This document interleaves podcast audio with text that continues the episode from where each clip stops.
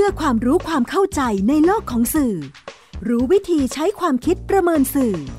ชวนคุณคิดและติดตามในรายการ ทันสื่อ กับบรรยงสุวรรณพอง สวัสดีครับคุณผู้ฟัง นี่คือทันสื่อ รายการด้านความรู้สารสนเทศ และเรื่องราวที่เกิดขึ้นในโลกข่าวสาร ซึ่งส่งผลกระทบต่อบุคคลหรือสังคม อันเนื่องมาจากเนื้อหาและสื่อนำมาเรียนรู้ร่วมกัน เพื่อก้าวไปสู่สังคมคุณภาพ ออกอากาศทางไทย PBS Digital Radio บรรยงส่วนพองดำเนินรายการ จิตรินเมฆเหลืองประสานงานทันสื่อวันนี้นำเรื่องข่าว ไม่ได้มีแค่สนองความอยากรู้มาพูดคุยกับคุณผู้ฟัง ก็เรื่องของการเปลี่ยนแปลงทางภูมิทัศน์ ของสื่อมวลชนอันเนื่องมาจากพัฒนาการทางเทคโนโลยีสารสนเทศและการสื่อสาร ก็เปลี่ยนจากโลกแอนะล็อก มาเป็นโลกดิจิทัล ก็เป็นเหตุผลสำคัญครับที่สื่อใช้อ้างเพื่อความอยู่รอด การสร้างความสนใจ เพื่อช่วงชิงผู้รับสารทำให้เกิดการนำเสนอข่าวสารในรูปแบบที่ไม่เคยปรากฏมาก่อนในรอบทศวรรษที่ผ่านมา โดยเฉพาะสื่อโทรทัศน์และสื่อออนไลน์ การช่วงชิงจำนวนผู้รับสารทั้งที่เป็นผู้ฟัง ผู้ชมและผู้อ่าน สื่อสามารถนำเรื่องอะไรก็ได้ที่เกี่ยวกับผู้ชนวิสัยมานำเสนอด้วยสีสัน งูในห้องน้ำหรือบนคือหรือที่ไหนๆหยิบมาเป็นข่าวได้หมด ใกล้วันหวยออกภาษาชาวบ้านครับ ก็ยังมีงูสองหัว วัวห้าขาเสนอได้หมด ข่าวที่แสวงหามาเอง ต้องใช้ต้นทุนสูงในการผลิต ทั้งแรงคน เวลา และเงิน ก็ลดต้นทุนด้วยการลอกข่าวชาวบ้านที่นำเข้าบนสื่อออนไลน์ ก็แค่จ้างคนมาคอยตามดู แล้วก็ดึงเรื่องมาจากเพจดังที่เพจที่มีคำว่า e นำหน้าชื่อเพจทั้งหลาย แล้วก็ตามดู YouTube ว่ามีใครนำเข้าเรื่องอะไร รวมทั้งในสื่อออนไลน์ต่างๆ จากนั้นก็หยิบมาทำกราฟิก ใส่พาดหัวเข้าไป แนบลิงก์ แล้วก็แปะไปที่สื่อออนไลน์ เพื่อให้ผู้ใช้สื่อออนไลน์ คลิกเข้าไปในเว็บข่าวอีกทีเป็นอันจบ ถ้าเรื่องนั้นมีความขัดแย้งหรือเป็นคดีความขึ้น ก็ไปตามจากตำรวจมาเสนอต่อ ภาพความรุนแรง อุจาดวาเสียวจึงมีให้เห็นจนเป็นเรื่องปกติวิสัย ข่าวเท็จ ข่าวลวงที่ผิดพลาดไปก็ไม่ต้องแก้ไขอะไร เดี๋ยวคนก็ลืม เมื่อถูกสังคมตำหนิก็ย้อนกลับว่า ก็สังคม ชอบข่าวแบบนี้ไม่ใช่หรอ เอามาให้อ่านแล้วไงอะ แถมยังตอบกลับอีกนะครับว่า สังคมเป็นอย่างไร สื่อก็เป็นเช่นนั้น อะ แปลว่าโทษสังคม โทษคนอ่านข่าวที่ชอบเสพข่าวแบบนี้ ก็เลยมีคำถามครับว่า สังคมชอบข่าวแบบนี้จริงหรือ หน้าที่สื่อ คือนำข่าวเสนอตามความสนใจของปุถุชนวิสัยเท่านั้นจริงหรือ แล้วหน้าที่อื่นล่ะ ครับก็เท็จจริงสื่อก็ไม่ได้มีหน้าที่ในการให้ข้อมูลข่าวสารอย่างเดียวครับ ยังมีหน้าที่อื่น ๆ ทั้งการเป็นสื่อกลาง การสืบสารวัฒนธรรม การให้ความบันเทิง ไปจนถึงการเป็นผู้นำทางความคิด เอาว่ากันเฉพาะที่เรื่องการให้ข้อมูลข่าวสาร ก็ไม่มีคำอธิบายใดนะครับ ที่บอกว่าเป็นเรื่องที่สื่อควรทำหรือทำได้อย่างที่ทำทำกันอยู่ทุกวันนี้ เมื่อหน้าที่ในการให้ข้อมูลข่าวสารถูกบิดเบือน ก็ยากครับที่จะทำหน้าที่การเป็นสื่อกลาง อย่างสร้างสรรค์ในสังคมได้ โดยเฉพาะหน้าที่ในการสืบสาร วัฒนธรรม ให้อยู่จากรุ่นสู่รุ่น เพราะสื่อเองกลายเป็นอุปสรรคต่อค่านิยมพื้นฐานเสียเอง ส่วนหน้าที่ในการให้ความบันเทิงนั้น วันนี้ข้อมูลข่าวสารกลายเป็นความบันเทิงอย่างหนึ่งไปแล้วนะครับ ที่สื่อสร้างขึ้นเพื่อให้ผู้รับสารเสพไปแล้ว และที่เป็นบันเทิงจริง ๆ ก็เป็นเรื่องข่าวข่าว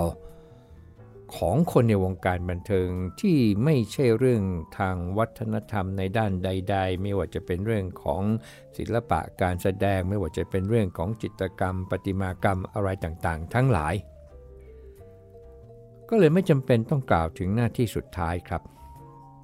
นั่นก็คือการเป็นผู้นำทางความคิด การเป็นผู้ระดมความคิด การเป็นผู้รณรงค์ให้เกิดการเคลื่อนไหว ในสังคม ด้านต่างๆ ทั้งการเมือง ทั้งเศรษฐกิจ ทั้งสังคม ทั้งๆทที่งานของสื่อมวลชน ส่งผลกระทบต่อสังคมด้วยบทบาทการเพิ่มพูน สติปัญญาของสาธารณชน ปกป้องรักษาสิทธิของบุคคล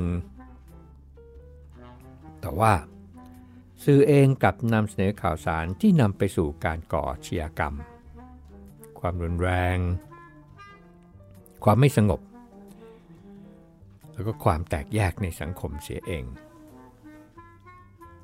หนึ่งในเรื่องสำคัญนะครับที่สื่อถูกลดบทบาทโดยคนในสื่อสังคม คือผู้ใช้สื่อออนไลน์นี่แหละครับ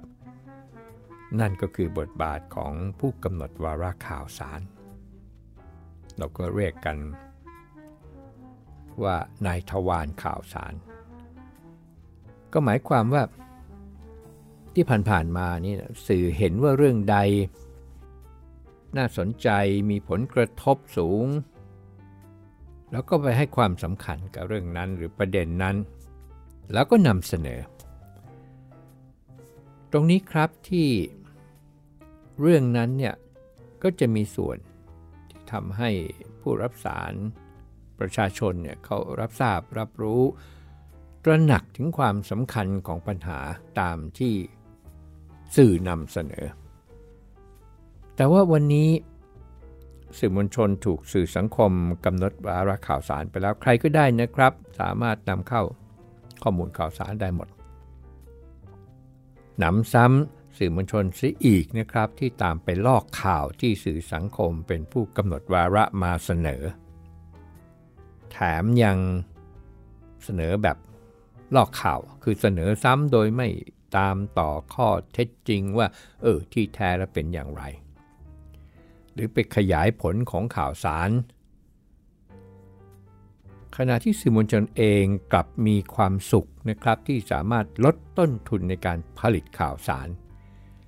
เพียงลอกข่าวชาวบ้านที่มีสีสันมาเสนอต่อก็เท่านั้นแหละครับ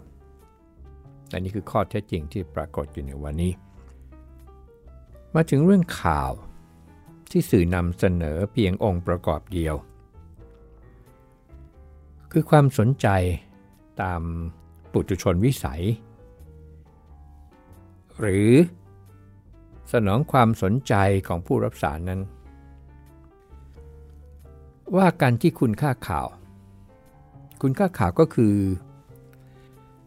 กรอบหรือว่าเกณฑ์ที่สื่อเนี่ยนะครับนำมาพิจารณาเพื่อคัดเลือกว่าควรแก่การนำเสนอต่อสาธารณชน หรือไม่ตั้งแต่เรื่องของความใหม่ข่าวนี่เรื่องความสดใหม่นี่เป็นเป็นเรื่องสำคัญอย่างระดับต้นนะครับแต่สื่อเนี่ยกับใช้ความรวดเร็วของความสดใหม่เนี่ยชิงนำเสนอคือให้ได้ชื่อว่าก่อนสื่ออื่นๆ คือเพื่อนสื่อด้วยกัน แต่ว่าบางข่าวบางเรื่องนั้นจำเป็นต้องมีการตรวจสอบข้อเท็จจริง ก่อนนำเสนอ ก็กลายเป็นข้อผิดพลาด เพียงต้องการความรวดเร็ว เพื่อช่วงจริงผู้อ่าน เพราะยอดผู้อ่านยอดผู้ชมนั้นส่งผลต่อการได้โฆษณาที่เป็นรายได้หลักในวันนี้เอเจนซี่หรือตัวแทนโฆษณา หรือผู้ให้โฆษณาเอง ก็ใช้เกณฑ์จำนวน ว่าไว้ว่าจำนวนของผู้รับสารของสื่อนั้นเยอะที่สุด มันก็ไปเฉลี่ยค่าใช้จ่าย ต่อคนหรือต่อพันคนอะไรอย่างนี้นี่นะครับ ไปคือไม่ได้แยกแยะออกไปอีกแล้ว มันก็จะไปช่วยส่งเสริมตรงนี้เข้าไปอีกทางหนึ่งด้วย นอกจากความรวดเร็วก็ยังมีเรื่องของความใกล้ชิดกับผู้รับสาร เช่น ข่าวที่เป็นคนไทยด้วยกัน เป็นคนบ้านเดียวกัน เป็นคนรู้จักกัน เป็นคนชอบพอกัน แม้ว่าจะไปเกิดไกลนะครับ เราเคยมีอุบัติเหตุเครื่องบินของไทยเนี่ยไปตกที่ที่ต่างประเทศที่เมืองกัดมันดุนี่แหละครับ แต่ว่าความเป็นคนไทยเนี่ยก็ทำให้คนไทยในเมืองไทยก็สนใจว่ามันเกิดอะไรทำไมและมีใครบ้างที่รู้จักมากขึ้นหรือไม่อย่างนั้นครับ นอกจากความใกล้ชิดก็ยังมีความเด่น คือหมายถึงเป็นเรื่องที่อยู่ในความสนใจของคนทั่วไป ไม่ว่าจะเป็นความเด่นในเรื่องของตัวบุคคลนักมนตรี นักกีฬาที่มีชื่อเสียงอย่างนี้ หรือเหตุการณ์ หรือสถานที่ เป็นต้น ถัดไปก็เป็นเรื่องของความผิดปกติคือเป็นเรื่องที่ไม่ได้เกิดขึ้นในชีวิตประจำวันหรือโดยธรรมชาติ มีอะไรอีกความขัดแย้งครับก็เป็นหนึ่งในองค์ประกอบของคุณค่าข่าว ซึ่งมีระดับของปัญหา ตั้งแต่ระดับคนสองคน ทะเลาะกัน ระดับครอบครัว ระดับสถาบันไปจนถึงระดับชาติ ความขัดแย้งก็ยังมีบริบทอื่นอีกนะครับ อย่างเช่นเชื้อชาติ ศาสนา ความเชื่อผลประโยชน์ อุดมการณ์แล้วก็ความลึกลับ มีเงื่อนงำซึ่งสื่อต้องใช้วิธีการทำข่าวเชิงสืบสวน แต่ก็ไม่เคยได้ปรากฏนะครับข่าวที่ยัง ใช้วิธีการเนี่ยในลักษณะนี้เท่าใดนักในปัจจุบัน และที่สำคัญก็คือผลกระทบของเหตุการณ์ซึ่งมีทั้งเชิงเศรษฐกิจที่วัดได้กับเชิงสังคม ถัดไปก็เป็นความก้าวหน้า เช่นความก้าวหน้าทางวิทยาศาสตร์ ความก้าวหน้าทางเทคโนโลยี การค้นคว้าทางการแพทย์ การเปลี่ยนแปลงทางสังคมที่เกิดขึ้นในทางสร้างสรรค์ ความก้าวหน้าทางการศึกษา สิ่งประดิษฐ์หรือว่านวัตกรรมต่างๆ ที่มีผลต่อคุณภาพชีวิต ความเป็นอยู่ของของคน สุดท้ายก็คือเรื่องเพศที่ไม่ใช่ข่าวที่สื่อกลายเป็นผู้สร้างความแตกต่างหรือเหยียดเพศเสียเองดังที่ปรากฏ จะเป็นเรื่องความเท่าเทียมเรื่องเพศที่มีปัญหาทางสังคมเป็นต้น ทั้งหมดนี้นี่นะครับ ก็จะเห็นว่าคุณค่าข่าวจึงไม่ใช่แค่เรื่องปุถุชนวิสัยความอยากรู้อยากเห็นเรื่องของชาวบ้านเรื่องความแย่หรือความเสียหายอะไรอย่างนั้น ไม่ใช่เรื่องความงมงาย ความรุนแรง อุจารบาดตา ความเกลียดชัง ข่าวเท็จข่าวลวง ข่าวหลอกอย่างที่เห็นและเป็นอยู่ เมื่อย้อนกลับไปดูกรณีลูกฆ่าแม่ แล้วหั่นศพใส่ตู้เย็นก่อนยิงตัวตาย ซึ่งเพจจริยธรรมวิชาชีพของสมาคมผู้สื่อข่าววิทยุโทรทัศน์ไทย และเพจจริยธรรมวารสารศาสตร์ของสมาคมนักข่าวนักหนังสือพิมพ์แห่งประเทศไทยเมื่อ 29 พฤศจิกายน 2562 ตั้งข้อสังเกต การนำเสนอข่าวของสื่อโทรทัศน์ที่ใช้ภาพเคลื่อนไหวหรือแอนิเมชันมานำเสนอวิธีการฆ่าหั่นศพแม่ว่าแอนิเมชันไม่ใช่คำตอบของการหลีกเลี่ยงปัญหาจริยธรรม หากอยู่ที่เจตนาของผู้สร้างแอนิเมชันเจตนาของผู้ดำเนินรายการ เจตนาของบรรณาธิการและนโยบายของผู้บริหารองค์กรสื่อ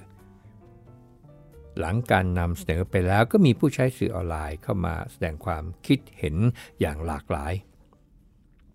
ผู้ใช้สื่อออนไลน์เหล่านี้กล่าวถึงวิธีการนำเสนอของสื่อโทรทัศน์2-3 ช่อง อย่างน่าสนใจนะครับ แต่ว่าอีกสักครู่ครับคุณกำลังฟังรายการ ทันสื่อกับ บรรยงสุวรรณพอง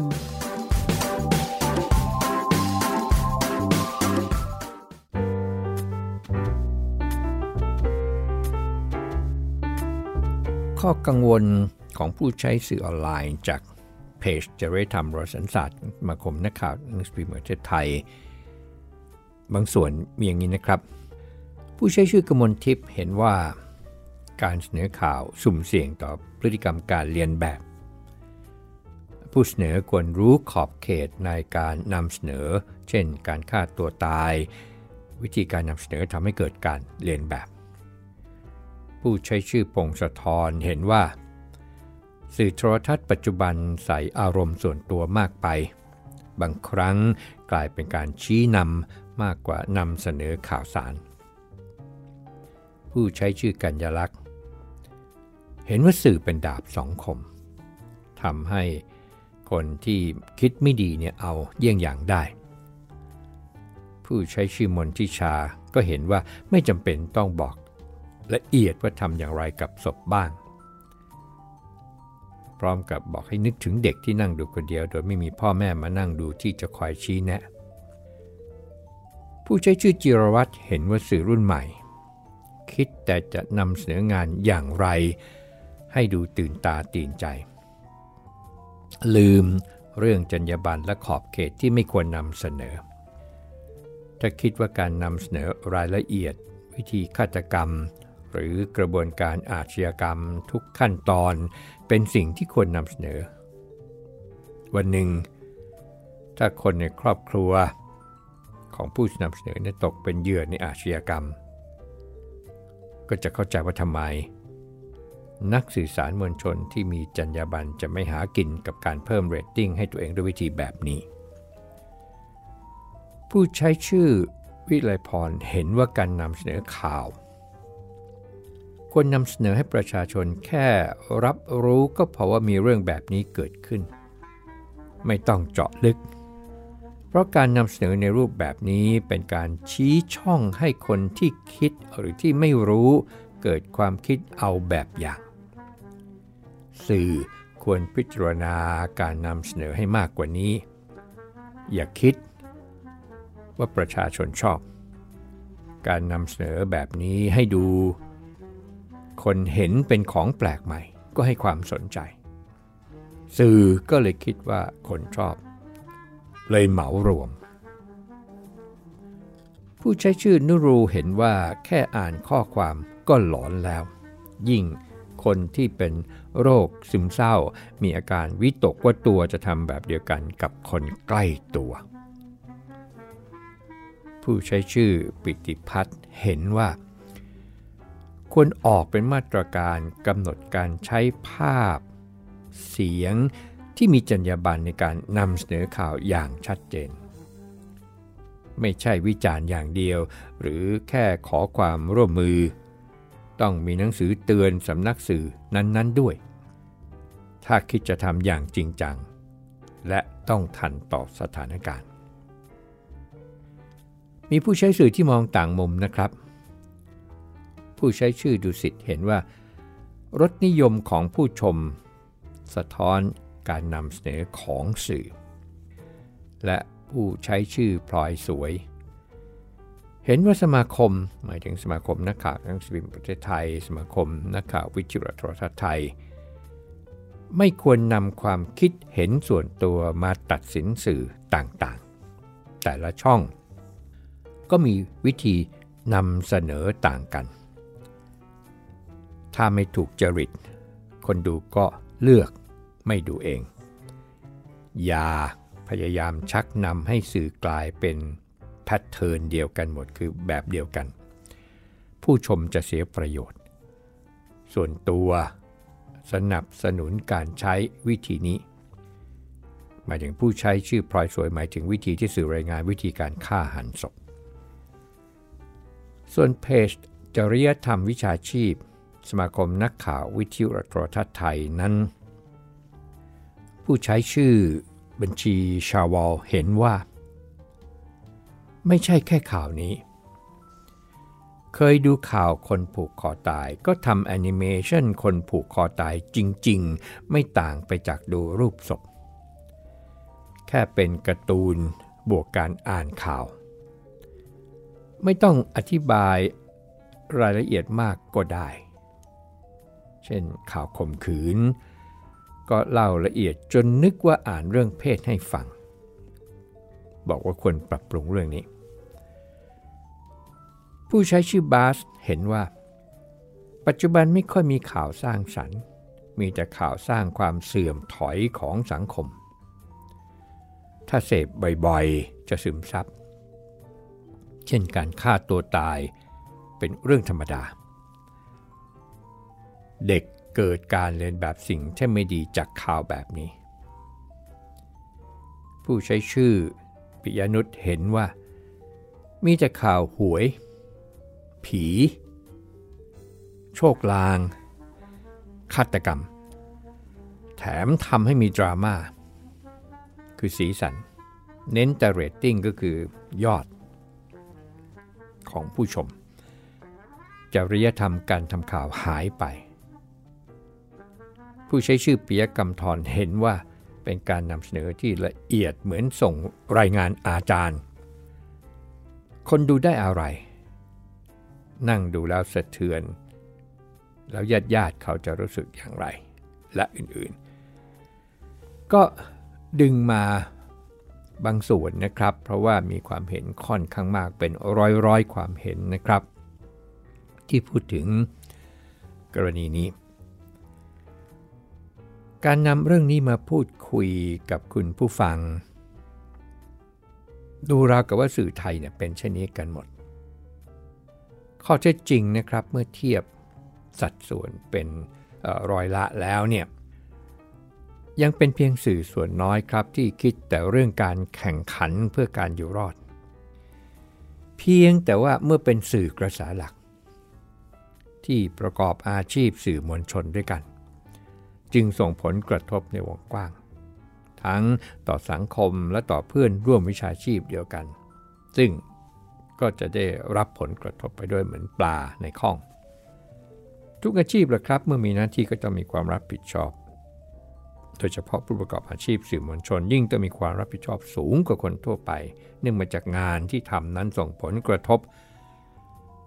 ต่อสังคมตามที่ได้เรียนคุณผู้ฟังไปเมื่อสักครู่ความรับผิดชอบที่ว่านี้ เริ่มจากความรับผิดชอบต่อองค์กรที่ต้องทำหน้าที่ของตัวเองอย่างเต็มความสามารถเพื่อให้องค์กรอยู่รอด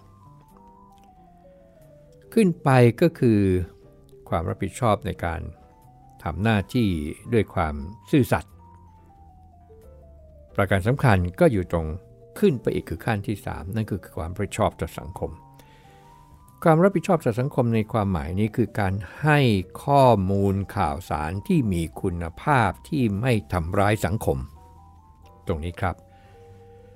และสุดท้ายก็คือความรับผิดชอบต่อประเทศชาติ ก็เป็นพื้นแผ่นดินที่เกิด มีชีวิตอยู่